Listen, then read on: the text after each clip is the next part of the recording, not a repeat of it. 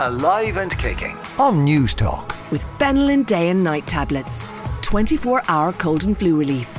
Always read the label, ask your pharmacist for advice. Yes, you can email the show alive and kicking at newstalk.com or you'll find me on Twitter and Instagram. I'm at Claire's Lair. Coming up this morning, she has over 3 million followers on social media, three fitness apps, a best selling book, and today Krissy Cela joins me to discuss her latest title, Happy, Healthy, Strong.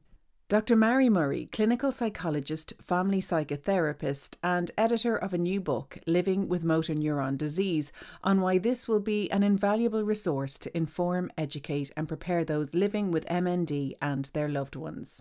And why we love the new science behind our closest relationships, a new book and its author, Anna Machin, on why we put too much emphasis on romantic love and should reconsider the amount we have in our lives. So, what kind of a health and wellness week did I have? Well, I'm quite into my 2022 energy so far, I'd have to say. It's not always like this. So, sing when you're winning. Um, I was raring to go with new projects and bring a new focus to my regular ones, and so far, so good. I feel very grateful for my lot.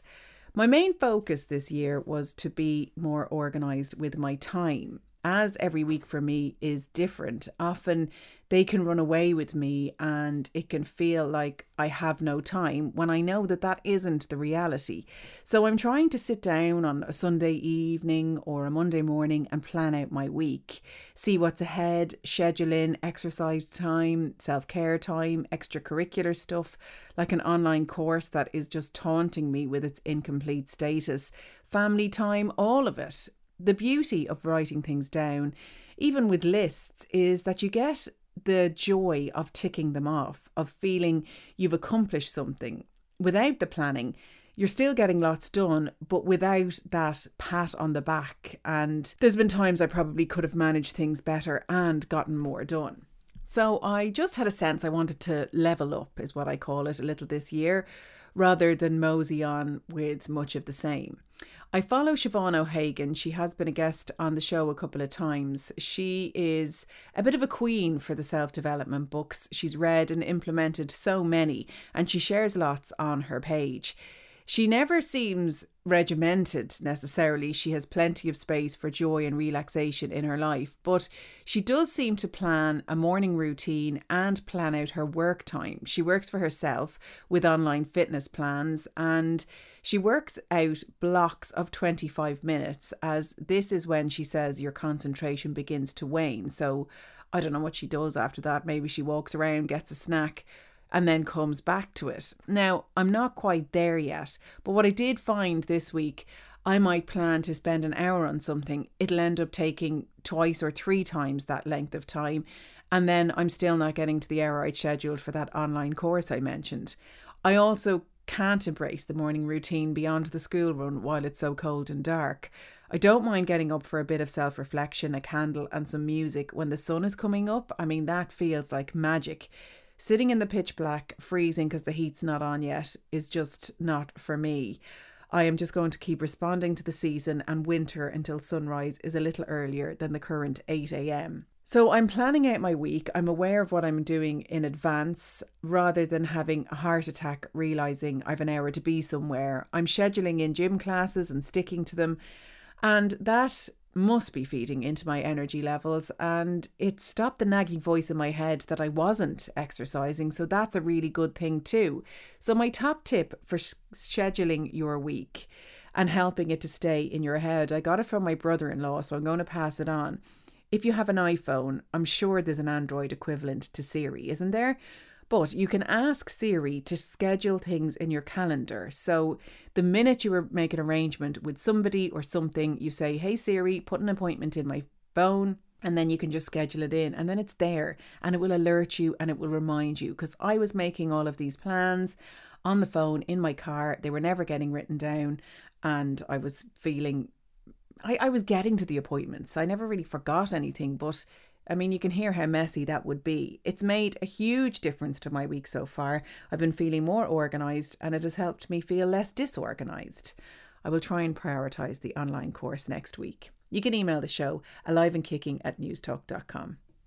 Anna Machin scoured studies and spoke to a myriad of experts for her new book, Why We Love. The Oxford University anthropologist explores the differences between each type of love and the latest science behind why we are so woven with love into the human experience. Her aim, she says, is to have people appreciate the immensity of love and reconsider the amount they have in their lives. She joins me on the line now. Hello, Anna. How are you? I'm good, thank you. Thank you for having me. Anna, what prompted this deep dive into love from you? really, because I've been studying it for well over a decade now. And I suppose briefly, my job is to answer the question, what is love? And the more I dug into the answer to that question, the more complicated it got. And I found that where books had been before, they were often trying to present one answer to the question.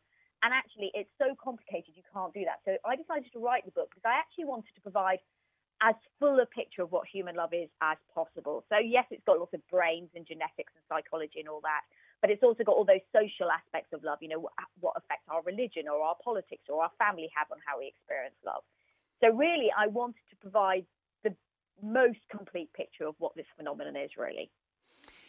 And I mean, while you say that, because your book um, talks about what is love so many times, I had Haddaway going on and on in my head, the song Baby Don't Hurt Me.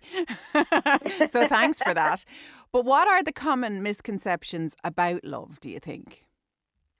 I think there's a couple that we've got going at the moment. First of all, that romantic love is like the pinnacle of love. It's the most important thing the most important love to achieve in your life. You think everything, our media, everything is orientated towards that. And actually, I think that's a real pity because the more you study humans, what's amazing about us, and we're so lucky as a species because this is unique, is that we experience love with so many different sorts of people and even beings such as dogs or God or whoever. So I think we limit ourselves and we forget this broad spectrum.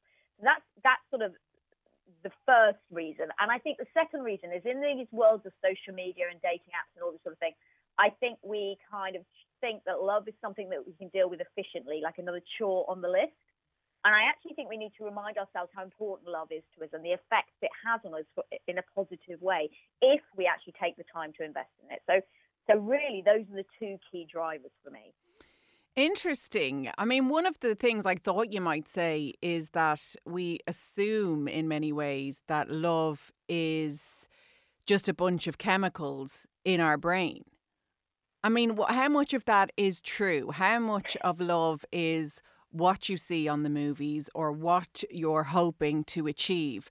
And how much of it is just a, a physical survival need? At the most, thing about love is love is multifactorial. So there are many different things that input into your experience of love at the most basic, basic level of explanation, yes, love is about survival. So it's, it's the mechanism that evolution came up with to make sure that we cooperate with each other because we have to, otherwise we wouldn't survive. And what drives that instinctively and unconsciously is that set of chemicals that you touched upon. So those are the, the drivers at the most basic level. But humans aren't just biology. We are psychology, we are sociology, we are culture. And so there are many other things that feed into that. So unconsciously, yes, you've got a set of chemicals, you've got a set of senses and emotions that drive your love. But we've also got this massive conscious brain so that when we first meet someone, whether it be a friend, whether it's our baby for the first time, whether it's a, a potential lover, yes, we've got that instinctive driver of the chemistry, but we've also got all those other thoughts that come into our mind. So, what will my friends and family think? You know, who does the baby look like?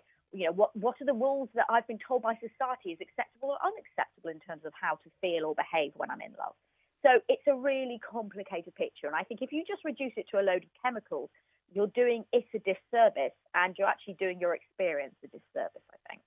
I know it's so interesting because when you compare us to animals, obviously they have survival instincts. Obviously, they are attracted to each other so that they can reproduce and ultimately survive. But mm. we are emotional beings. So it is very different. In your book, you talk of the 10 responses. They make up the chapters of your book, and you say that no single one is complete over another. So you've got survival, addiction, attachment, underestimated, personal, public, exclusive, sacred, control, and motivation.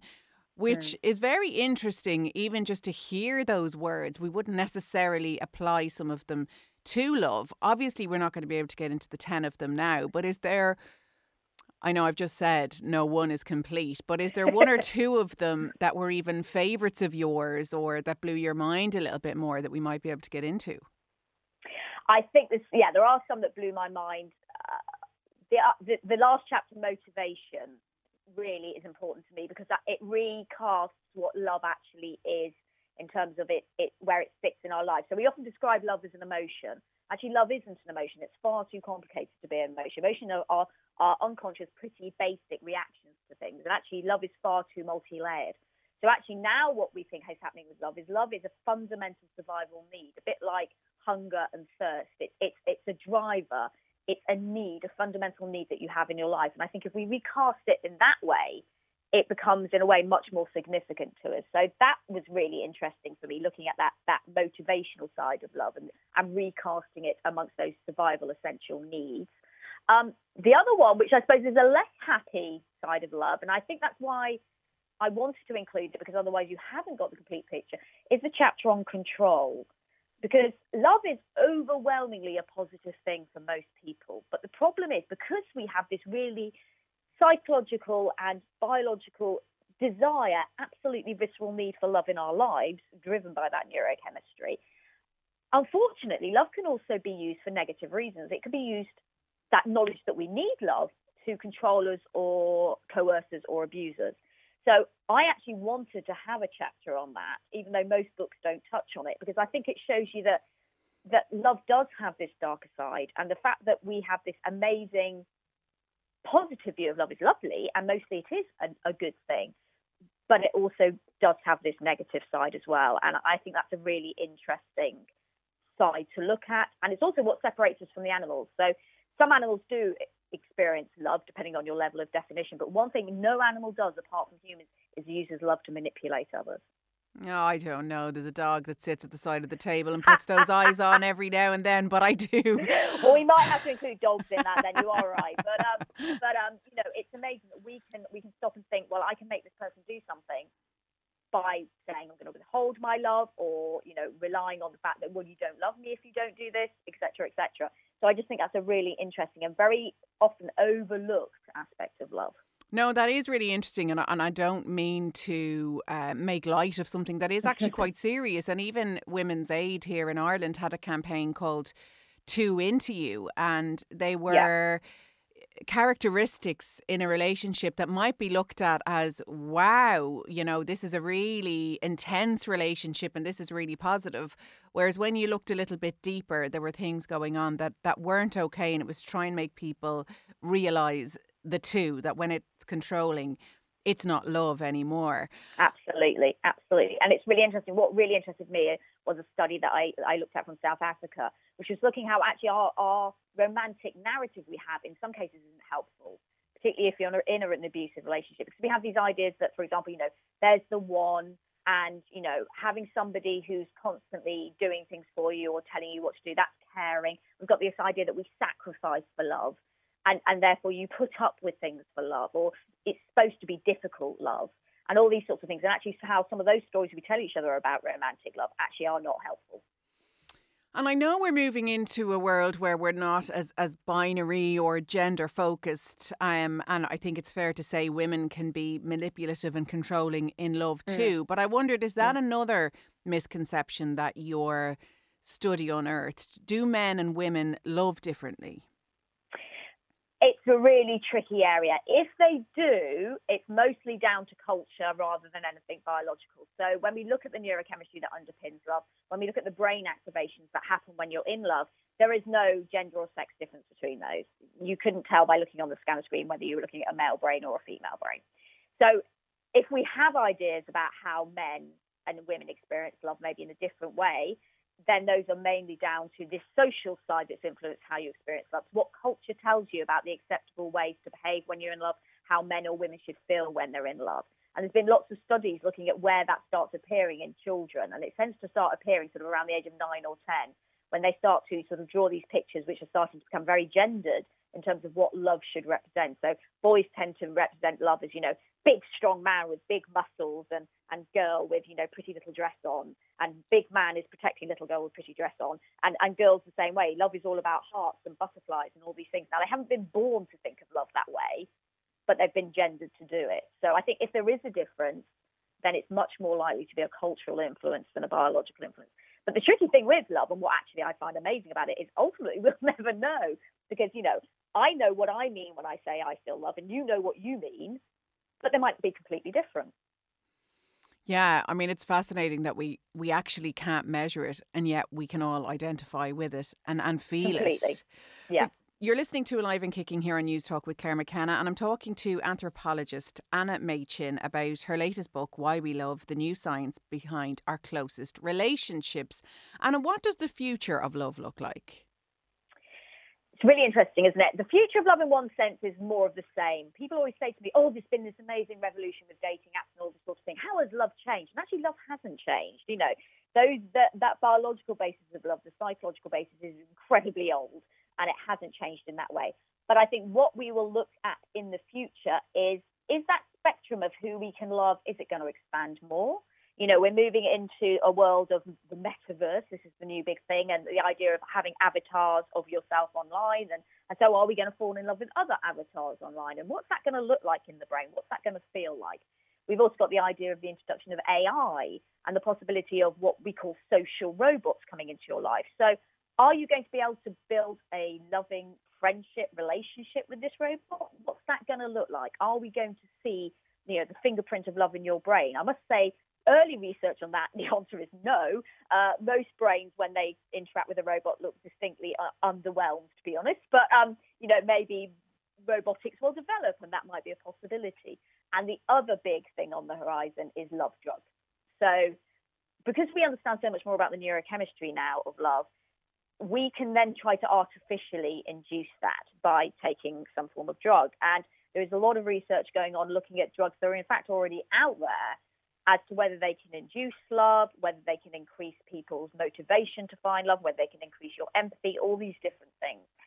And ultimately, there is so much money in particularly in romantic love, if you think about it, that if we get to that level of science where these drugs exist, then someone is going to com- is going to commercially exploit that, and then we have lots of questions to ask about the ethics and, and how we deal with that.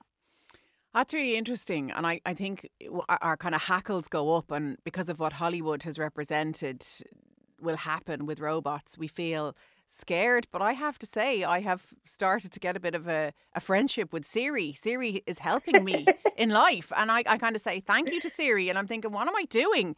Well, well, Siri is helping me to put things in my diary so I don't forget them. And I, I feel grateful. It's funny. It's like a little connection does start. And loneliness is such a big killer in people, isn't it? And it, it's such a big health issue. And I know that with older generations having some sort of robot there that keeps an eye on them that alerts family if if anything happens that is just there to sort of say good morning can make a real impact on people's lives so yeah you can see where we're going that way but hopefully with trepidation I said in the intro that, uh, you know, in your prologue, you say that your aim is to help people reconsider the amount of love they have in their lives. Can you talk to us a little bit about that and what that means?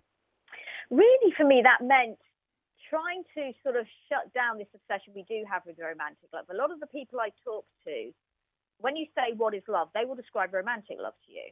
Well, love is this. In a way, it's because we as as as, as English speakers only have one love, word for love, love. And therefore, we kind of spread it really thinly, but we kind of assume that it, we're talking about romantic love. So I wanted to remind people that that's not what we're talking about. We're talking about all these other interactions that you have in your life. And I really, I think, maybe, not that the moment for romantic love is over, it certainly isn't, but it's about saying, well, actually, all the other forms of love in your life, which maybe you put further down that little hierarchy, are actually just as beneficial to you, just as joyous, just as wonderful. And particularly for women, in a world where you can we don't really need men in the same way we did to support us financially maybe 100 years ago. You know we can work we can make our own money. And with contraception we can choose not to have children. But actually so that leaves your friendship love for example. And actually maybe we need to relook at that because friendship love can bring all of the benefits of romantic love to your life particularly if you don't want to be with that partner, if you choose to be single, and there is an increasingly single population globally. So it's about saying, actually, let's just rethink where the love is in our life and where the benefits of that love are, because it's not necessarily where the films and the romantic novels and the poetry would have you believe it is. Yeah, and I think that's really interesting. And I, I really liked having the experts and the scientific studies and you as an anthropologist back that up because I've always felt as well that we put our romantic partners on this pedestal to be all kinds of everything to us, whereas they're just one part in the puzzle of our lives. I mean, you've got your friendship groups, you've got your work colleagues, you've got your little bit of banter in the corner shop, and all of that makes up the love in your life. And I, I think some people underestimate that. As you say, well, I don't think your book should be underestimated. I found it absolutely fascinating. Anna Machin, author of Why We Love. Thank you so much for coming on. Thanks for having me. Coming up after the break, living with motor neuron disease with Dr. Mary Murray.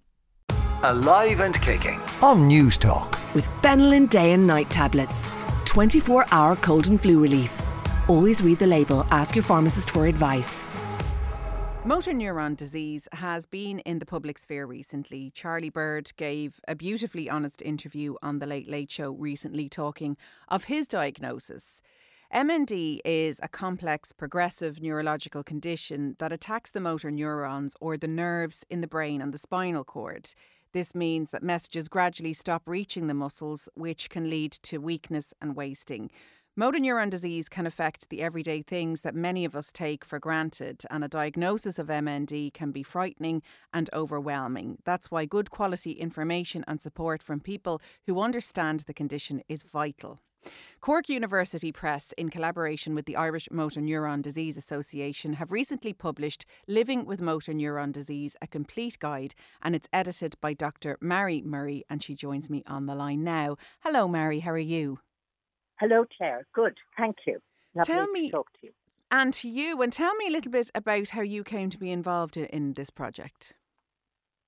Yeah, I am the series editor for a Mind Yourself um, Health and Wellbeing series published by uh, Cork University Press. It's a developing series. And I just had come across MND in the sense of thinking this is such a significant um, diagnosis and condition. And it taps into um, every element, I suppose, of, of life. And therefore, it seemed to be a particularly uh, good one to address in the book, in, in, in a book. I mentioned a, um, a description in the introduction of what motor neuron disease is and, and how it affects the body. Yes. How is it diagnosed? It's diagnosed. We're so lucky, Claire. I mean, we have the most incredible, superb professionals working at the coalface of motor neuron disease. And uh, so, therefore, we have people like Professor Orla Hardiman. It takes time to diagnose it because it comes in very different, variable, and kind of subtle forms. So that you know, early signs, for example, people may find they lose their grip or they've unexpected falls or clumsiness or, you know, they're turning the key, they have a difficulty turning the key or maybe a change in voice as, as Charlie Bird described to us so wonderfully, um, or, or muscle weakness or dropping things. So because those early symptoms and signs are so kind of subtle and intermittent and non-specific and vague, it can be mistaken for other things. So it does take a while before it's diagnosed, but really the diagnosis comes then from the neurologist, from a whole series of tests. And there's great multi, you know, disciplinary, many professionals involved in this, but essentially from the neurologist.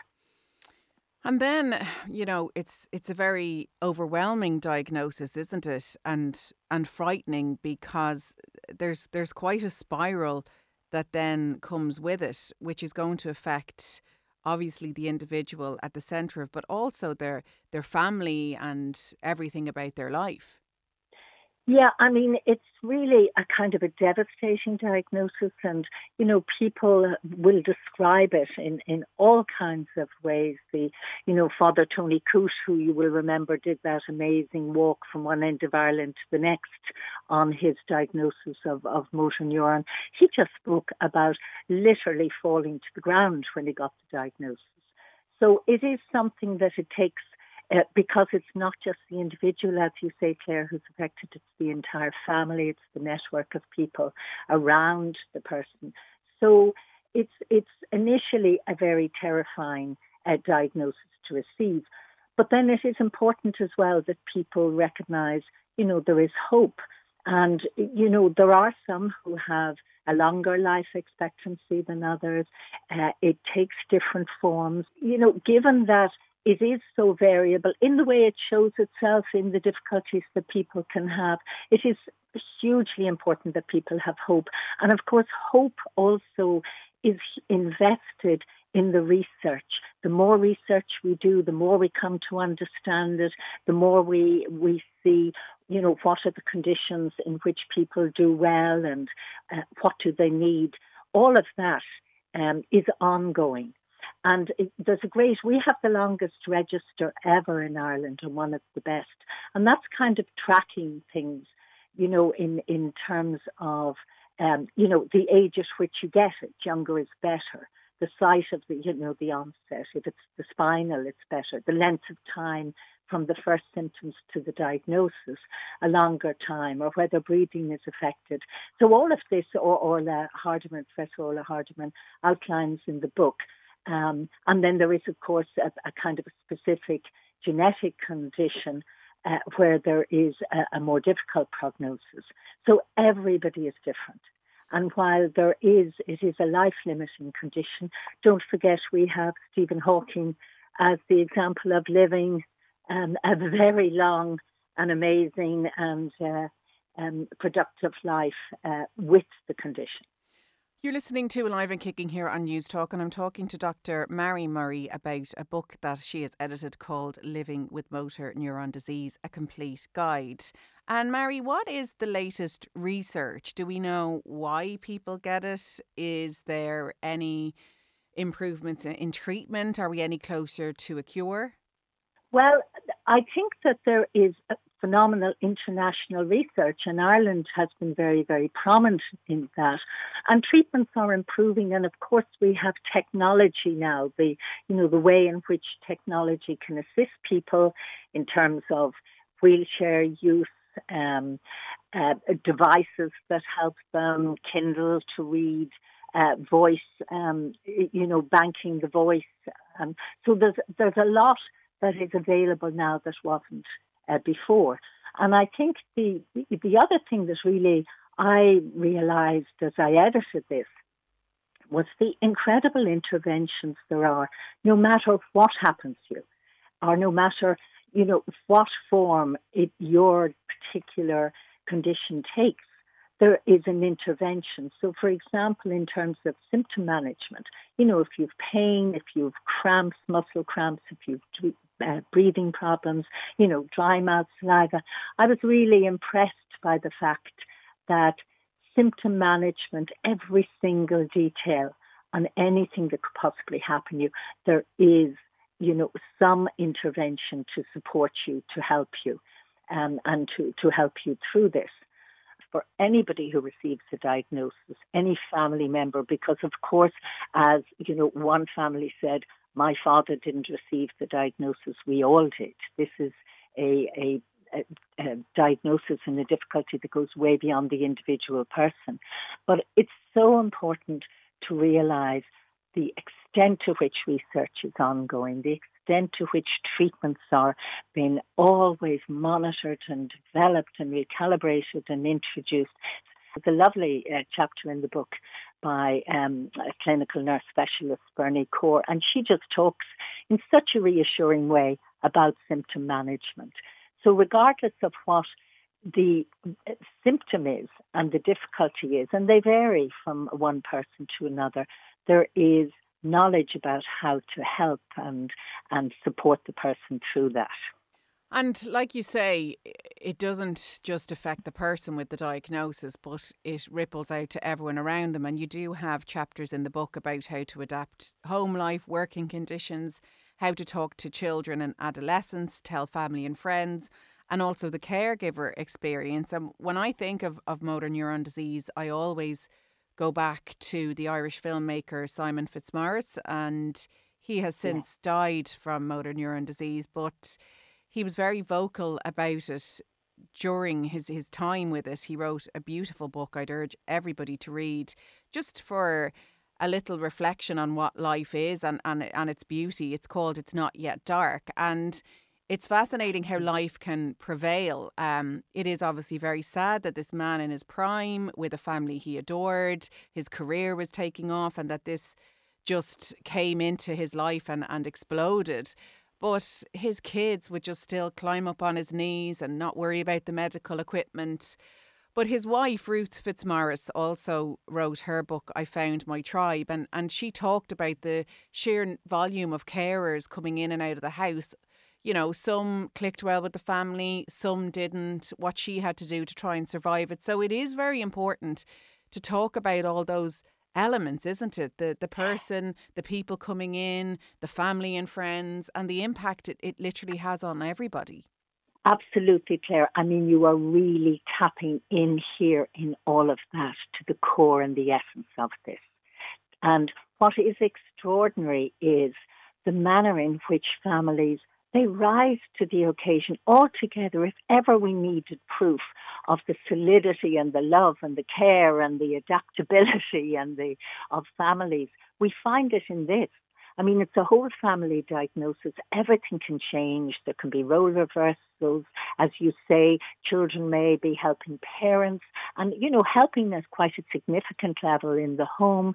Um, and yet, families seem to manage, even though it's a changing condition. I often think that one of the most difficult things is and, uh, that just when somebody has adapted to one element of it, you know, another new um, capacity may go, and then everybody has to adapt again. And yet, families do it.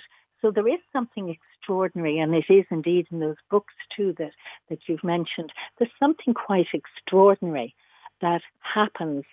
I don't know whether it's the human spirit, but I've been stunned by this in relation to motor neuron, that everybody rallies round and in a way that is quite phenomenal.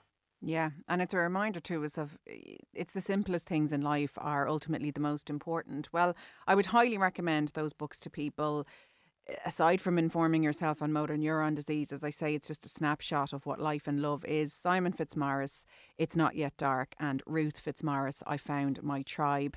And now this book, edited by Dr. Mary Murray, Living with Motor Neuron Disease, a complete guide. Mary, thank you so much for coming on. Thank you, Claire. Living with Motor Neuron Disease, a complete guide, is available now from Cork University Press in collaboration with the Irish Motor Neuron Disease Association, and all proceeds from the sales of the book go to the association. Coming up after the break, online fitness sensation Krissy Cela, who has over 3 million followers online, on why she's not motivated by what she looks like. Alive and kicking on Newstalk. With Benylin Day and Night Tablets. 24 hour cold and flu relief. Always read the label, ask your pharmacist for advice. You're welcome back to Alive and Kicking. Krissy Cela went from being terrified of the gym to becoming an international fitness sensation, helping millions find the joy in exercise. She has a number of fitness apps. She has a gymwear brand. She has over 3 million followers online. Her debut book, Do This For You, was a bestseller, and she is back with Happy, Healthy, Strong. And she joins me on the line now. Hello, Krissy. How are you? I'm well. How are you? I'm very good. And your title is a very good one. Is that how you rate fitness? Happy first and healthy and strong. I notice you don't put skinny in there or mention jean size. No, I think we're all over being um, skinny and determining that our, you know, happiness should be determined by the size jeans you wear. That is certainly not what I believe in. That's certainly not what I want any woman to think when it comes to their wellness and health. Tell people a little bit, little bit about your story then. It was originally a, a bad breakup that sent you into the gym where you wanted to find something that empowered you and, and made you feel good about yourself. Yeah, I mean, I went through a really difficult heartbreak. I really felt like I didn't amount to anything. I felt like no one understood what I was going through, and I just felt quite lonely and I didn't feel good enough for anyone, for the partner I was with, for the friend group that I had, for the colleagues that I would work with. And I just wanted a change. It wasn't driven by physical change, it was driven by emotional change. And so I stepped foot in the gym. I didn't know what I was doing. I, I'm, I still am learning. Nearly a decade of training, I still am learning every single day.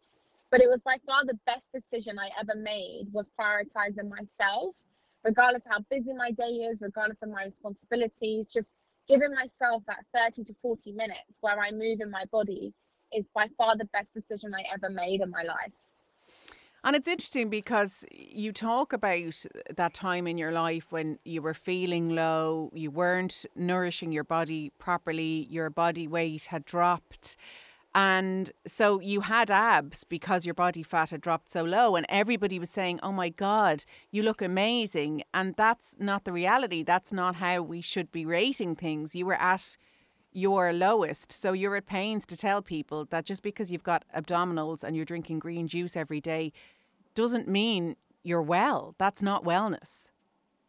No, I think, look, there's a big misconception that just because you look a certain way, then you must be feeling a certain way. So, for example, because I had, let's say, shredded abs, or just because I fit in a size pair of jeans, the assumption is that, oh, she must be so happy that her abs are visible. She must be so happy that that's the way she looks.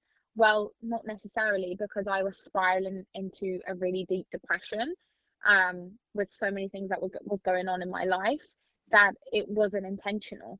And there's just such a negative misconception that because someone looks a certain way, that must mean they've got nothing to complain about in life. Um, and that's not necessarily the truth at all. And now that I am he- heavier, now that I am curvier, now that sometimes there are days I don't even know where an ab is, I am so much happier within myself and how my body moves and how my mind feels as well. So, when did you begin sharing your fitness journey online? How did it start from one follower to millions of followers?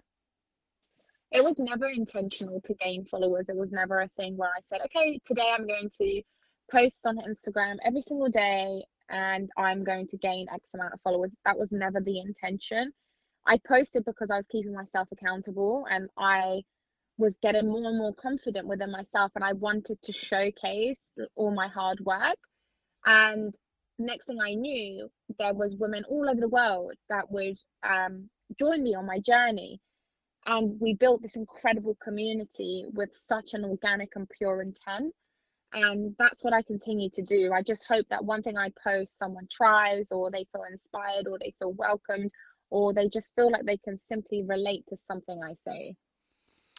And even though I think it's clear what your message is from, you know, our discussion up until now, and your intention is not to focus on the aesthetic, it's really hard not to, isn't it, when you're talking about a physical transformation that ultimately will happen when you begin working out. And a lot of your photos and videos are centered around your body, which is toned and muscular. So do you ever feel conflicted with that? That even if you're showing that your belly sticks out some days, that we're still focusing in on the body. How do you navigate between that?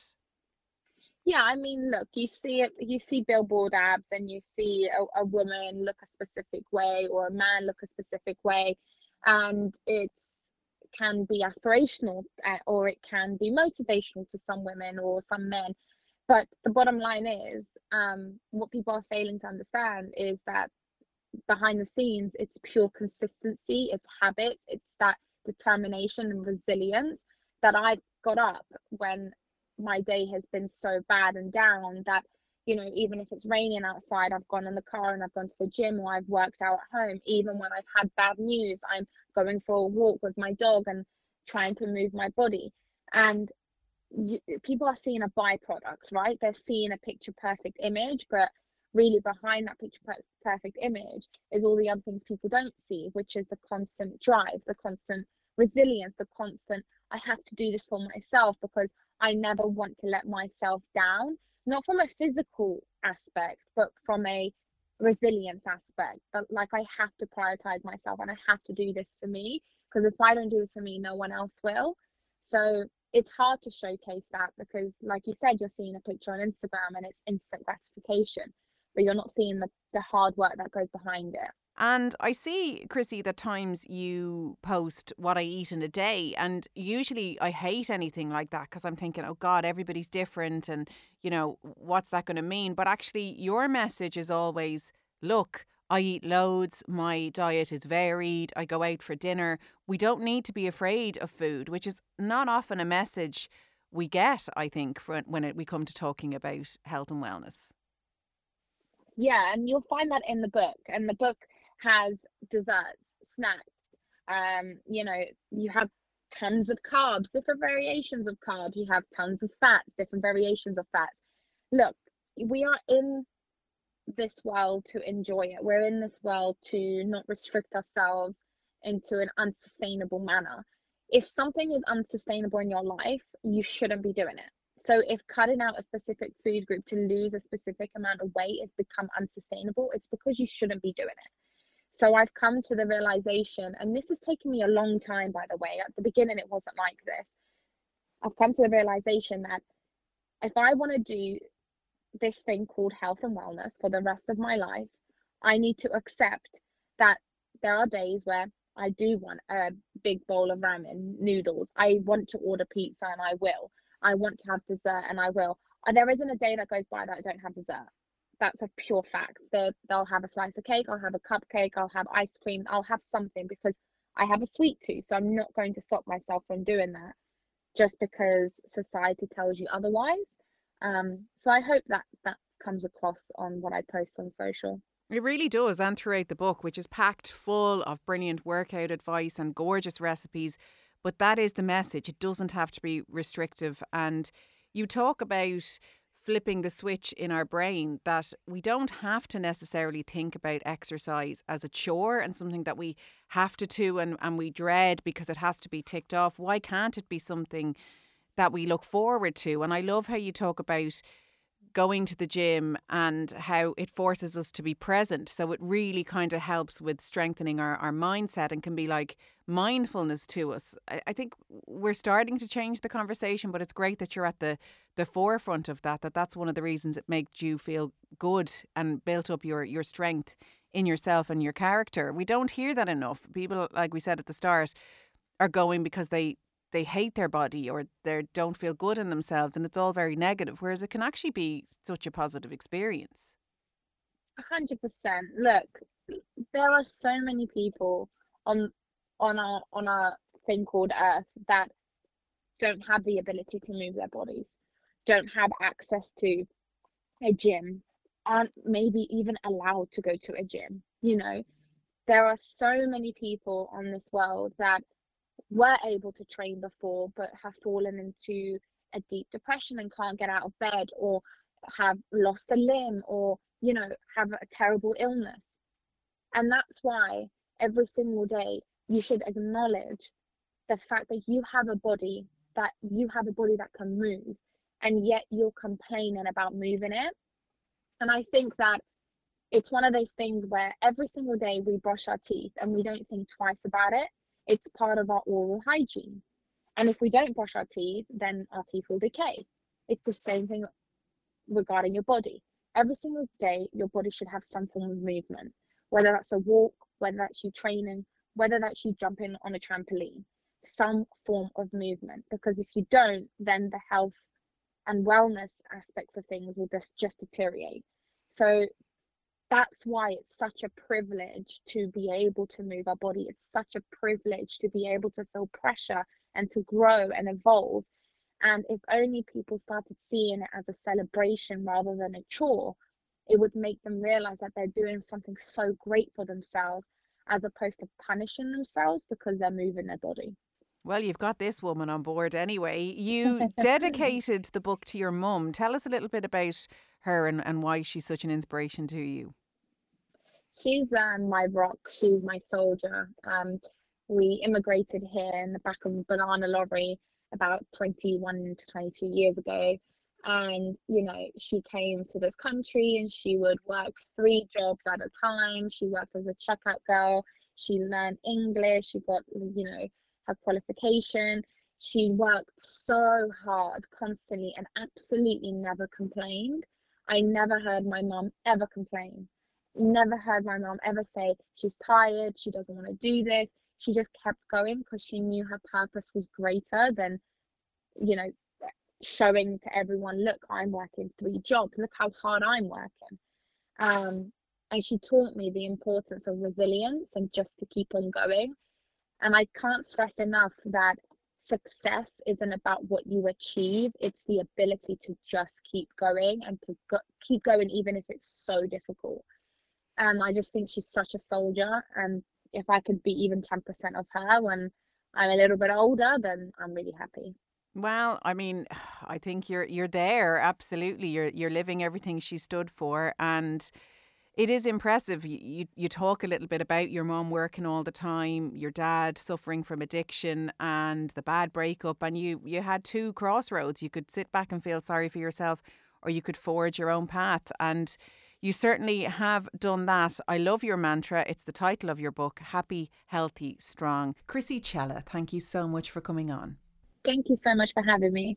So that's it for Alive and Kicking for this week. My thanks to my producer John Fardy, to Garrett Mulhall, and to Jojo Cordoza, who was on sound. And thanks to you for listening. I will see you next week.